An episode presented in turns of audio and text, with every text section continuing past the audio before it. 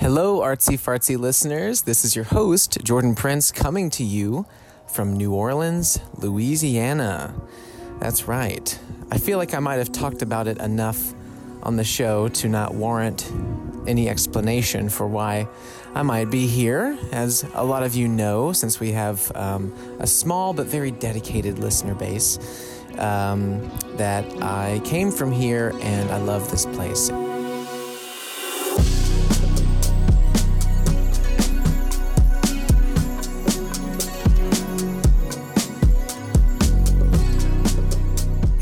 Really nice window of time this month, a short visit, just about eight days, to come to New Orleans and see some of these good, close, wonderful friends that I miss dearly. Um, I I probably talked about it a little bit before on the show, but I you know wasn't able to visit here for two years or something. So, you know, to be able to come back and see everybody now is just such a rewarding, relieving thing. I mean, anybody who's ever been away from home, um, those who have a really strong connection to home, if you've been away for a long time, you know what I mean. You know, people who um, have traveled and gotten homesick, or um, even sometimes just being stuck in an airport for a few hours, you kind of think, like, oh man, I just want to be around my people and feel safe again, you know? Uh, I can tell you, I would have to look it up because I'm doing this on my phone, so I can't really Google it at the same time, but there is uh, a lot of humidity and a lot of heat here. And I wanted to Google what the Celsius thing is. Maybe Mo can clear that up later. I think it's like late 30s, I want to say, like 37 or something. So it's about 95 degrees Fahrenheit here, which is very hot and it's about 86% humidity. So it's like a big wet blanket that you just uh, get waterboarded through as you stroll through the city. And, you know, this has just been such an amazing trip, and I was so thankful that my mom and my brother, um, you know, they made a lot of effort, and it really warmed my heart that they were able to come down here and see me. Um, I had such a short window of time that I could come and I knew that um, I would see my family later this year, you know. So I thought, well, if I don't go see some of these friends who mean so much to me, I won't see them. I, I won't have seen them, or I will not have seen them for three years.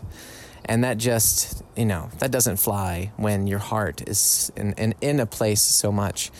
So um, I went just to New Orleans for this one trip, and I was worried that you know, it might um, hurt my family's feelings a bit, and I was really struggling with the choice.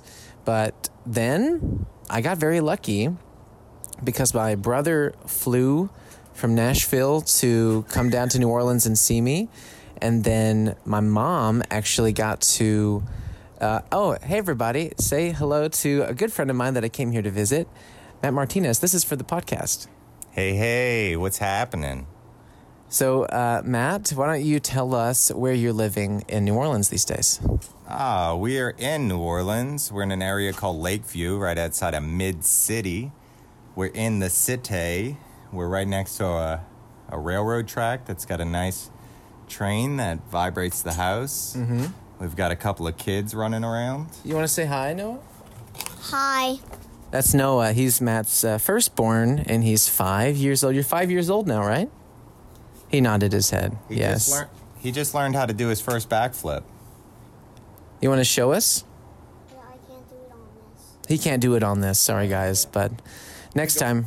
I'm going I'm to go back into the air condition. It's extremely hot in New Orleans. Yeah, I'm on the front porch of the Martinez household right now um, to let you guys know, uh, you know, what's been going on. But of course, it's much nicer inside where the air conditioning is. That's the thing, too. You know, being an American, when you go to Germany, um, the first few weeks that you're there, you're really not used to not having air conditioning. Um, and you you you kind of overheated, and you know you're kind of like, oh, it's so hot. I don't get it. Why don't they have like window units or anything? And then, of course, you adapt to it, and you're like, oh, you know, in Munich, it's dry. It's it's it's winter, like 11 months of the year anyway. You don't even really need it. So you know, you get used to it and you, and you, can enjoy it uh, when you open the windows and just get some cool air. But when you come here, man, you need it so bad. You need it so bad. And I have really, since I've been here, like since day one, I've, I've come back and realized, like, oh my God, I like it's it's a nece- it's a necessity to have air conditioning here. Anyway, to go back to what I was saying, because I'm just rambling by myself on my friend's front porch.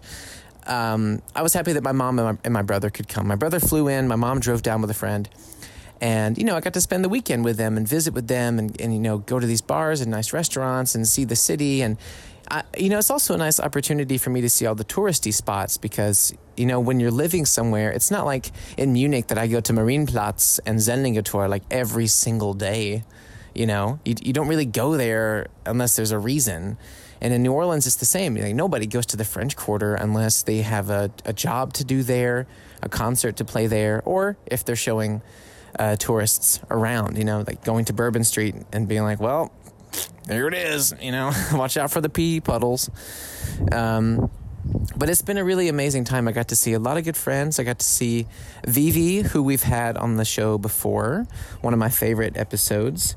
And um, really, uh, it was really cool to see how friends have developed and grown. Like, I've had friends who have had, you know, additional kids, uh, friends who got married who swore they never would and to see how everybody has survived this pandemic. And uh, interesting enough, like in terms of Corona, it's really crazy to see how different America, or at least how different New Orleans is uh, in regards to Germany, because you have this situation where. Sorry, I'm just a little distracted because of the kids, but um, he wants to be there, huh? He wants to stand there. Mr. Uh, what's his name? Opt- Optimus Prime. Um, his name is Body. Buddy. Yeah. His name is Buddy. He wants to stand in the driveway. Um, but in terms of just corona safety, it's really interesting here because, you know, they have a they lifted the mask mandate depending on the state, so it's not it's not mandatory to to wear a mask everywhere you go, which you know coming from Germany to here was kind of scary because you think that everyone's like you know uh, a MAGA hat, Trump supporting crazy conservative, I'm not going to get no hoochie coochie vaccine kind of situation. Um, but actually, New Orleans is doing really well with numbers. Um, the majority of people uh, are vaccinated. It's not like in Germany where there was like priority. It was just like, hey, we have the vaccination, so come and get it.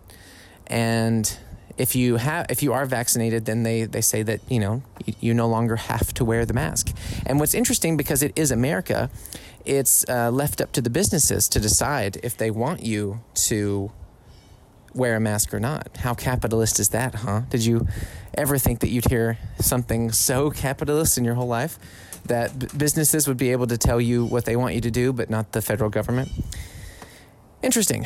Um, yeah, so some ca- some cafes and stuff, you know, you can stroll in without a mask and grab a coffee to go and be back on your way and not feel weird about it. But every time I've gone into a grocery store, I've had to I've worn a mask and you know, a couple of peop- a couple of people do give me looks like, "Hey, you know, you don't have to." I've even had young friends here who saw me put a mask on before going into a restaurant or something, and they're like, "Yo, yo, yo, yo, you, you, you don't have to do that anymore." And I was like, "But I kind of want to, though. you know, like I want to be safe. I have to go home. You know, I have to go. If I was staying here, it would be very easy for me to get into the mindset that everything's just fine. You know, because everybody, everybody, everybody, everybody."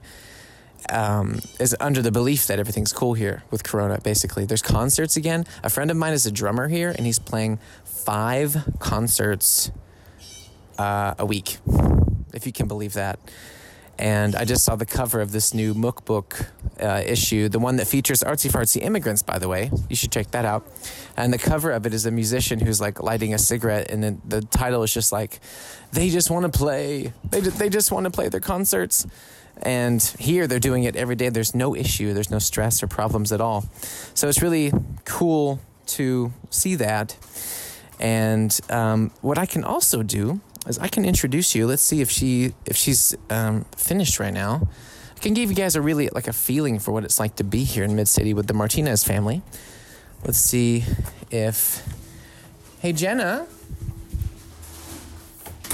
Jenna, is this a bad time? I, I would love to um, get some some like you're a musician in, in New Orleans and it's post pandemic and you're a mom and Yeah. um, you can, I mean you could talk very freely if you wanted to. Just to I'd love to ask you, you know, like what is it feeling for you now as a so- so you're a teacher at Loyola and you're a jazz musician and you're a mom.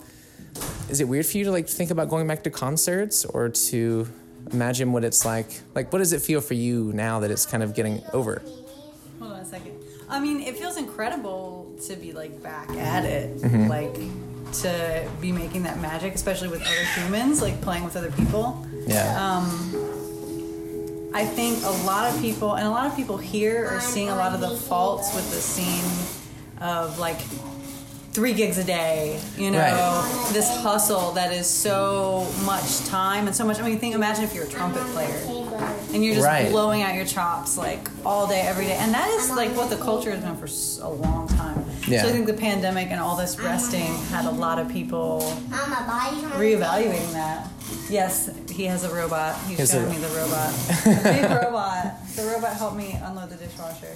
But anyway, the robot helps you unload the dishwasher. yes, being a mom is the most ADD thing that there could possibly be. Oh, I It's can like- totally imagine. I mean, you. So you you had um, your new baby girl like Yeah. in the pa- you were like a pandemic baby. Yeah, I Did it mean, before it was cool. she wasn't. They did it yeah, before it was cool. She, wasn't, she was made right before lockdown, basically. Oh wow. Okay. So, So, you you, she you was a Mardi Gras baby, really, but She was a I Mardi was- Gras baby. The pregnancy was a pandemic pregnancy. Like from the beginning of lockdown, it was like, why do I feel this way? Am I just depressed because of lockdown? Right. Nope, you're pregnant. You're just pregnant. Okay. Yeah. Yeah. Exactly. So anyway, about the ADD thing, I'm gonna get back to what I was saying.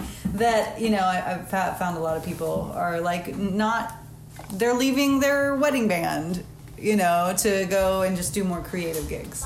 Oh, I Or, see. Yeah. you know, They're- like- they're, seeing like the pressure to go and do more of like what they really want. to Yeah, and I, I speak for like creative songwriters. I feel like that's mostly, you know, the people that I've seen this way. Like, Mm-hmm. You know, yes, I'm a jazz musician, but I'm also like a someone that writes music, creates music, needs a certain energy to maintain that, and the whole like three gig hu- a day, you know, like five Yeah. gigs a week hustle Yeah. doesn't allow enough space. It's like, oh yeah, maybe I'll write one song every three months. You know, Right. I Like- wasn't writing at all in the pandemic. Like, Yeah. maybe one song idea at a time, but I busted out one in the first week of the pandemic. Oh, and it was awesome. like this like ballad, like ode to, you know, social distancing. Yeah, right, basically. Uh, really though, it was, but you know But that was when you figured out like the jazz gigging, the wedding gigging wasn't going to fulfill you. Well, I was already feeling that way, that's Yeah. true. I was already feeling that way before lockdown. Yeah. But it helped you come out of the pandemic knowing like what you wanted, what you really wanted You had to a do. lot of time to think about it. Right. yeah, you had a lot of time to think about what you want to do. Yeah. And I I, didn't try to do the whole. I didn't do a lot of like um, live streaming or anything. I just felt so like Right. underwhelmed by you know not feeling other people's energy in the in the space. But like besides like did you notice some friends in, in our like musical group doing things differently to adapt? Like for example, we know our friend Nick started this YouTube drum, you know, Oh, yeah. educational video and like cover song thing. Like what what other kind of changes did you see musicians making to adapt here Hmm. in New Orleans specifically? That's a good question. I don't actually know how to answer that. I do know that a lot of people bought you know high quality recording equipment for their own homes and Yeah. really are up to their you know working with whatever DAW they work with. You know, Right. creating um, electronically, being able to serve people that way. Serve Yeah, I don't know that way. any of our friends jumped into the uh, the live streaming thing. Or just like in general, like you know, our friend Josh was in bands, but now he's focused primarily on this media. the social media branding of like his his Yeah. face and his his his, his energy. Right. And, And then I I, did the that- German video things. You know, like did you see people bes- like because Nick was doing this specific thing with music?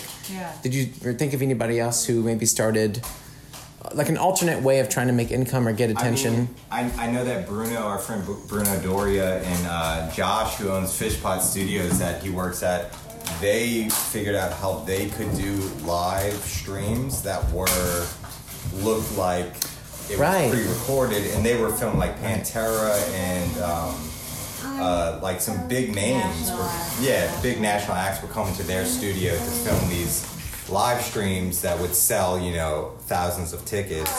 They were the ones who I was like, whoa, y'all really figured out how to do. I saw that they had like a huge team of people. Yeah, it was a big ass team. It was like doing live TV. The space Yeah. is also enormous. Like it's Yeah. a it's an amazing space. I mean, just real quick before I, I just I know everyone thinks I'm just the actor, but you know I don't know if uh, people of your podcast know about the G Bar Blues. Let me just.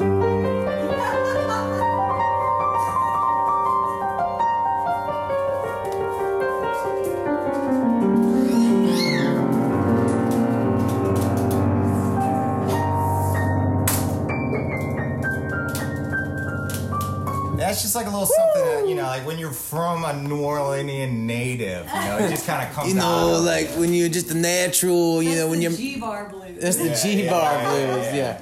Uh, and, and last thing, like, what's some good, what's some good slang, uh, slang or like really uh, some sing- like NOLA slang. I, I will say the best, most NOLA uh, lingo we ever heard was just walking around when Jenna, my wife Jenna, uh, was That's me. pregnant with Noah.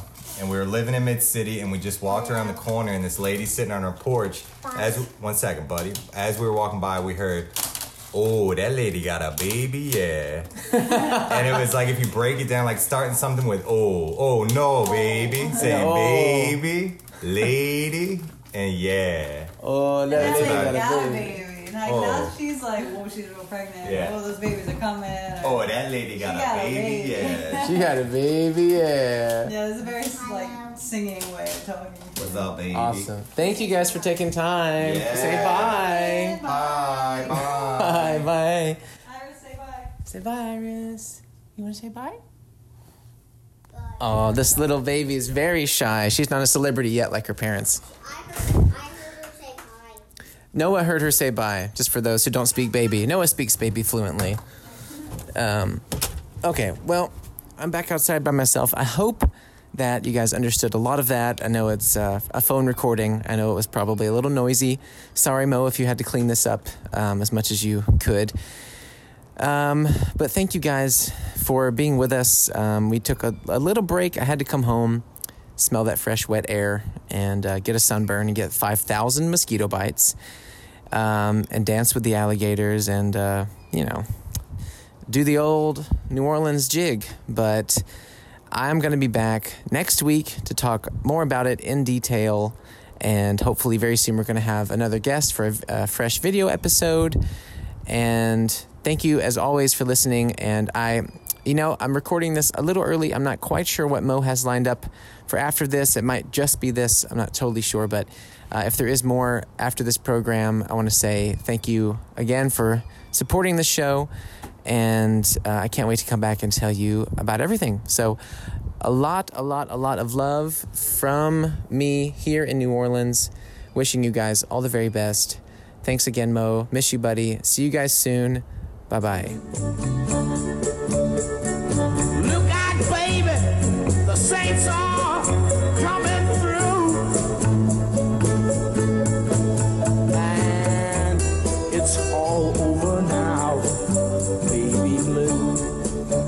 Artsy Fartsy Immigrants, ein Podcast von John Prince und Moritz Batscheider, produziert für M945.